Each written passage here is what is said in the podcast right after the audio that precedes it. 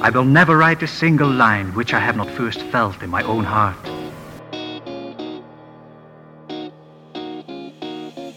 He'll teach you everything. Truer words were never spoken. All right. Language and writing were made available. I'm writing this down. This is good stuff. Oh my god, what's going on? Who who are you? Who am I? What is this? What is this microphone? What do these buttons do? I'm John. This is John who helps you write better. So let's uh let's write better.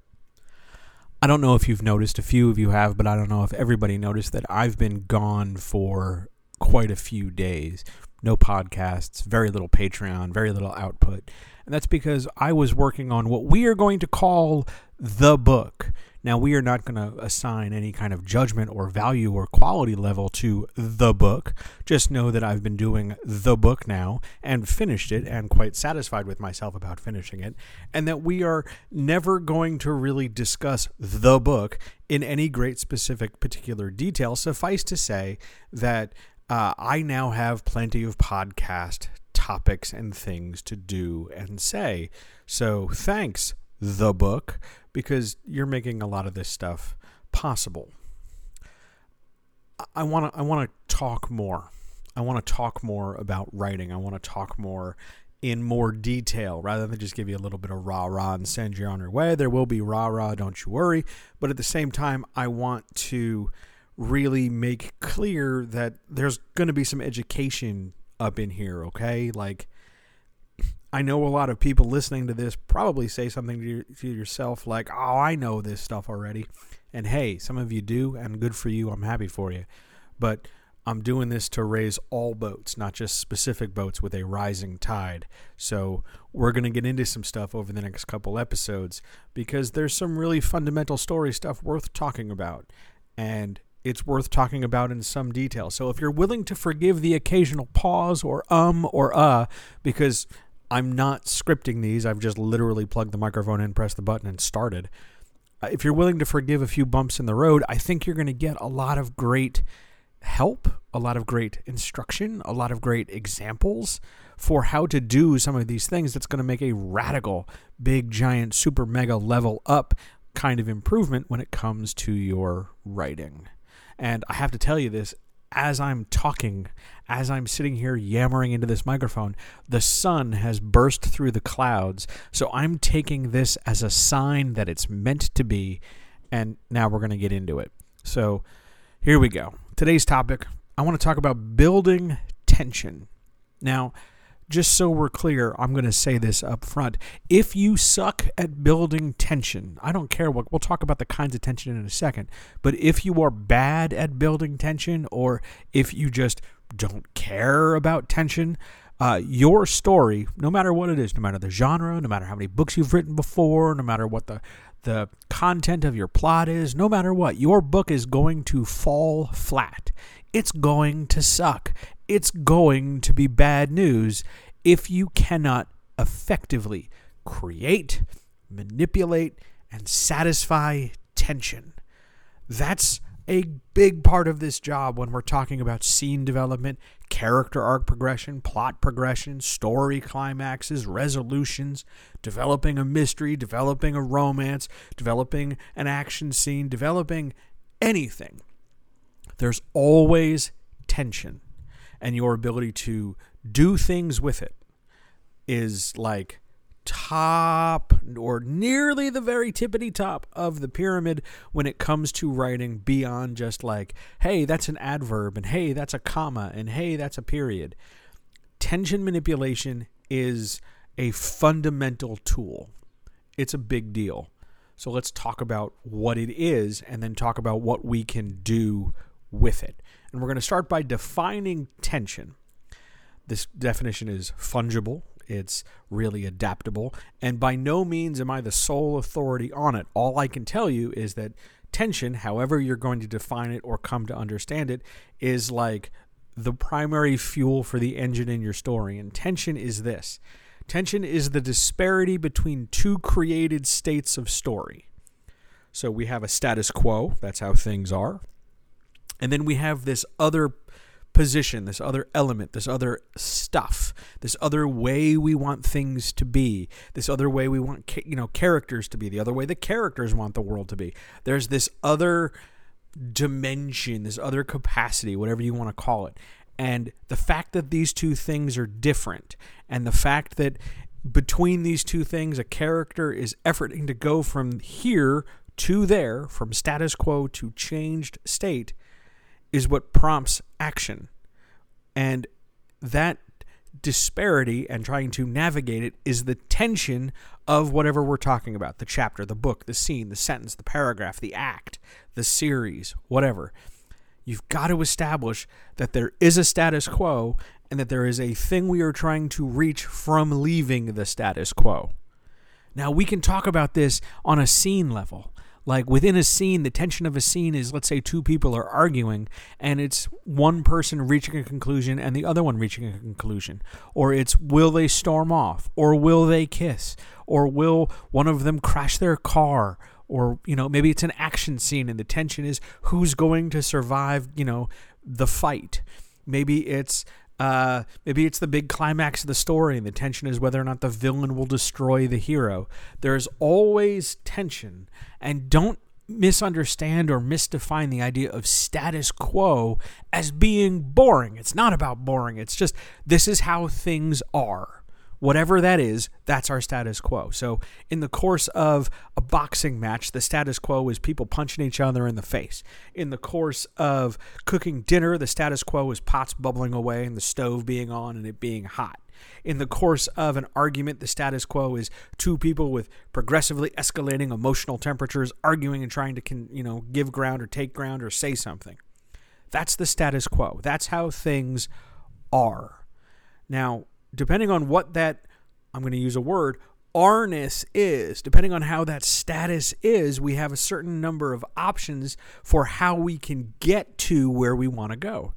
If we're in, let's say, a dialogue beat, it is very unlikely, very unnatural that we are going to go from two people talking and arguing to suddenly a car chase because that's really jarring. It's really awkward. That's called an unnatural step in tension. We don't really want to do those. Sometimes there are chances where our unnatural steps make sense because our hero is trying to do something heroic, like, I've never swung across a chasm on a vine before, so here I go. We want that unnatural step because it's been developed and built up, and we're going to give it a try. But most of the time, unnatural steps really tell the reader, hey, the author doesn't know how to connect these two dots, so we're just going to put them next to each other. We want to avoid that situation as much as possible. So, if we don't want an unnatural step, do we want a natural step? And if so, how do we get it? Yes, we want natural steps. What is a natural step? A natural step for tension uses contextual logic. That means it makes sense for it to happen in the moment to progress in some way. Two people arguing, one of the most natural conclusions is somebody storms off. It makes sense to do that. They're not going to suddenly fly out the window. They're not going to suddenly turn into a chicken. They're not going to suddenly, you know, like summon a giant robot it makes logical sense for one thing to follow the other. We want to get those natural steps as reasonable sounding to the reader as possible so that the tension we created in the scene, the disparity between how we are and where we want to be, also carries along. So, for instance, using our example, two people arguing.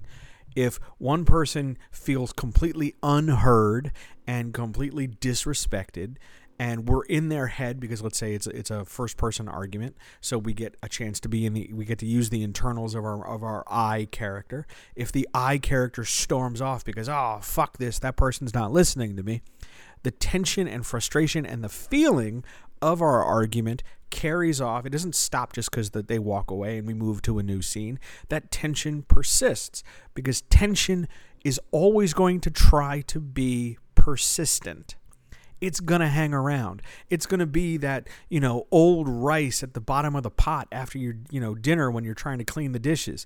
It's going to just hang out. It's going to be, you know, the the little droplets of of of condensation off a glass. It's just going to sit there and be there. That's just what tension does. It needs to persist as long as possible because tension ultimately decays. And sometimes that decay is not great, but it wants to persist and be active as much as possible. With our natural steps, we want to think in logical terms of what the characters can do. So, two people argue, one person slams the door and walks off. You know, two people get into a boxing match, ultimately somebody's getting knocked down the villain and the hero and the big climax at the waterfall, they're going to fight. There's a natural progression to this. Tension wants to escalate and tension wants to persist. So, how do we do that on a constructive level? Well, we're going to add words, we're going to add paragraphs, we're going to add ideas for the reader that make things more difficult or add new things to become difficult over the course of whatever we're talking about, whether it's a scene, a chapter, an arc, a book, a series, whatever. We are going to raise the stakes because usually, not always and not permanently, but usually, raising the stakes means raising tension. Hang on, here's a cautionary note. If you keep throwing things in there, like we're overloading it, we stop making tension, we stop building tension, and we just sort of paralyze the story because so many things are in play, so many things are spinning. It's sort of like juggling. And when you get comfortable juggling, you can start to add a few more things like, ah, I'm good with juggling two things. Let's add a third, then a fourth. But eventually, if we add like 15, based on how your skill is at the moment, 15 might be too many things. You might want to add 15. Some of them might be chainsaws on fire because we want to increase the danger. We want to increase the emotion. We want to increase, increase, increase. But when you as a writer get sloppy and just start adding things without understanding whether it's a natural step or an unnatural step, we don't really get a chance to create and develop tension. You just start naming things. And it becomes this sort of anxiety thing. It becomes this sort of massive, well, there's this and this and this and this and this and this that the reader has to, you're expecting and demanding, in fact, that the reader pay attention and keep it all straight, but also somehow know the priority that you mean. You are giving them a laundry list of 10 things and you want them to remember those 10 things in order all the time. But if you don't like lay out what that means and explain why item number six is item number six and why item number five isn't item number two, you've just got a pile of shit. And you are asking your reader to keep it all straight because you are failing to do one of the jobs of writing, which is putting a movie in the reader's brain and explaining things and creating context so that they can enjoy the movie in their brain. If you're just labeling stuff and throwing it in there, oh my God, I have to have a character who uh, who cleans the house, but and also in cleaning the house, they have to make sure that they pass home inspection. And they, if they don't pass home inspection, then then they won't be able to go to the bank and get a loan. And if they can't get a bank and get a loan, then they won't be able to open the radio station. And if they can't open the radio station, then everybody in the small town loses their job. And if everybody loses the town and the small job, the evil developer is going to show up and suddenly bulldoze everything. And there's just going to be strip mining. And if there's more strip mining, the, the, the planet's climate will collapse. That's what it sounds like when you just take a simple thing like I need tension in this moment about cleaning the house and blow it up by adding more stuff. You need to be reasonable about it.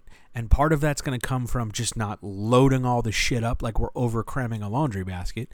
And part of that's going to be understanding that the things you pick can contain a certain amount of tension based on how well you describe them. If you're telling me that I don't think this item, whatever it is, doesn't have enough tension, it's not because the item is bad, it's because you fucked up and you haven't described it enough. I don't mean to like call you out here, but I'm pointing out that if you're telling me that the thing you made isn't doing what you wanted to do, it's because you haven't written it well enough. Go back and write it again. Don't add more bells and whistles to it. Just try to make the thing again. The technique is fine. Just do it again until you're happier with it. And if you are having a problem getting happier with it, that's a totally different podcast. Maybe that'll happen this week. That's a different issue for a different day. But right now, we're going back to tension. So we create tension by manipulating status quo to the new state. And we create tension by describing things, describing want, describing interest, describing effort, describing intent, describing action, describing feelings, describing stuff, whatever it might be. So description plus development, meaning stuff happens progressively. We start by one punch, then we add some more punches to our boxing match. And keeping that development reasonable, so we're not suddenly dealing with strip mining the planet like in our last example. Development, reasonable development plus description allows us to create tension. How do we manipulate it once we've created it? Well, part of that's going to go back to being reasonable and not suddenly adding more stuff in because it's one of those cases where like two Tylenol are fine, but 10 Tylenol is not 10 times better. You know what I mean? We don't want to just load everything down because the the more we add to it, the more things we we have to contend with, the slower we can move through all of it because there's more to navigate. This is called the tension pacing problem because as you attempt to increase tension by increasing quantity of something, your pacing naturally drops because your reader has to be like, oh, there's also this, don't forget that. Oh, one more thing. Oh, one more thing. Oh, wait, what about those two things? We want to keep things pretty reasonable. We manipulate tension not by changing the quantity of stuff in play, but by changing character relationships to the things in play. So, if we have our boxing match. And over the course of the boxing match, our main character boxer suddenly feels like they're not doing shit. Like they're throwing all their best punches and it's just not making an impact. It's it's not knocking the guy down. The other guy doesn't look nearly as beat up as as our hero does. What are we supposed to do? Then the relationship the character has with their goal through the tension of I'm trying my best, but I'm just not knocking this guy down because the character's relationship to that goal changed. They feel like it's not working. The tension has increased because we are changing the relationship between character and goal. That's how we manipulate tension. If you want something to be a big deal, change the way the character feels about it and change what the character does in order to accomplish it. If your two characters in our argument example and they're both trying to like make a case for like why one thing has to be one way and why one thing has to be the opposite of that way then as they argue then how each character feels about the other character and how each character feels about the point and how each character feels about the way they're arguing all those different things can be affected. Increased decreased changed described you know, we can reshape it in a lot of different ways so that we end up with a different result and in a di- and a different maybe attempt or conclusion to our end goal. We can get to our perceived state. We can go from status quo to where we want to be if we follow this route. If we make sure our characters make their argument. We can have our hero win if they're willing to just keep going and not give up, if they're willing to try harder, if they're willing to, you know, switch hands or or just persist and believe in themselves. Change the relationship of your character to the status quo, to the problem, to where they want to go, and you will get more adaptability, more fluidity, more malleability out of whatever tension you're creating. But how do we resolve tension when it's done? So we've created it. We've been screwing around with it, bending it and twisting it and getting it, you know, to be how we want it to be. And over the course of this being and doing and having, we've resolved the problem. We've knocked the guy down. He's down for the 10 count. We have accomplished, you know, our our what young adult hero won the spelling bee. We've accomplished this. We've gone from our status quo to our new state. What does that do for the tension? A lot of writers will, what's the word I want to use? Sloppily and hastily tell you that the tension evaporates. And it does, but that also reveals a kind of misunderstanding about how tension operates because tension wants to persist. So, what we need to do again, much like we did when we were modifying tension, we need to change the character's relationship to the tension and turn it instead from something that was an obstacle, turn it into an accomplishment. You can summarize this as like a fuck yeah moment because fuck yeah, I knocked that guy down. Fuck yeah, I won the spelling bee, says the hero. And you turn what used to be a thing they didn't think they could do into something they can do. That doesn't mean you have to immediately go do it five more times because every subsequent time you do the thing that used to be difficult, you're not making the character cooler, you're making the problem more obnoxious. You know, like if our character has trouble sinking free throws to win the big game, if they suddenly sink 10 free throws, it's no longer that big an obstacle. The reader's going to start to wonder why it was ever a problem in the first place. Again, we're all the way back to you don't have to load everything up trying to squeeze more tension out of it. You just need to manipulate the tension more effectively with our problem, with whatever we have going on, what we want to do to resolve it is change our perspective, get our character seeing the obstacle in a different way, and being able to communicate to the reader how things are different now. Not just, I won the spelling bee, not just, I knocked the guy down. Go that additional extra step to establish, like, yeah, I'm good enough to do it. Now I wonder what the next obstacle is. Yeah, I believe in myself now. Things are different in my life or if we have our different kinds of tension, we can find different kinds of resolution. Emotional, so let's let's go with something very easy. Sexual tension. Sexual tension is almost always resolved by the accomplishment of some kind of sex act. Will they or won't they? They finally do or they finally don't. Um, descriptive tension is the idea between describing two things and finally you settle on one description. Active tension is the idea of like, will the action beat end in the way we want? All different kinds of tension, all different kinds of scenes, all different kinds of ideas can pretty much carry their own kind of tension. And really, it comes down to when we accomplish the goal, when we satisfy the question, answer the question, or, or deal with the thing that is the problem that we are trying to deal with the tension needs to be manipulated one last time to turn into accomplishment. If you don't do this, if you just sort of like stop writing because, hey, we're done, yay, you can. It's not the end of the world. It's not the greatest move. It's just the difference between like stopping talking and making a conclusion.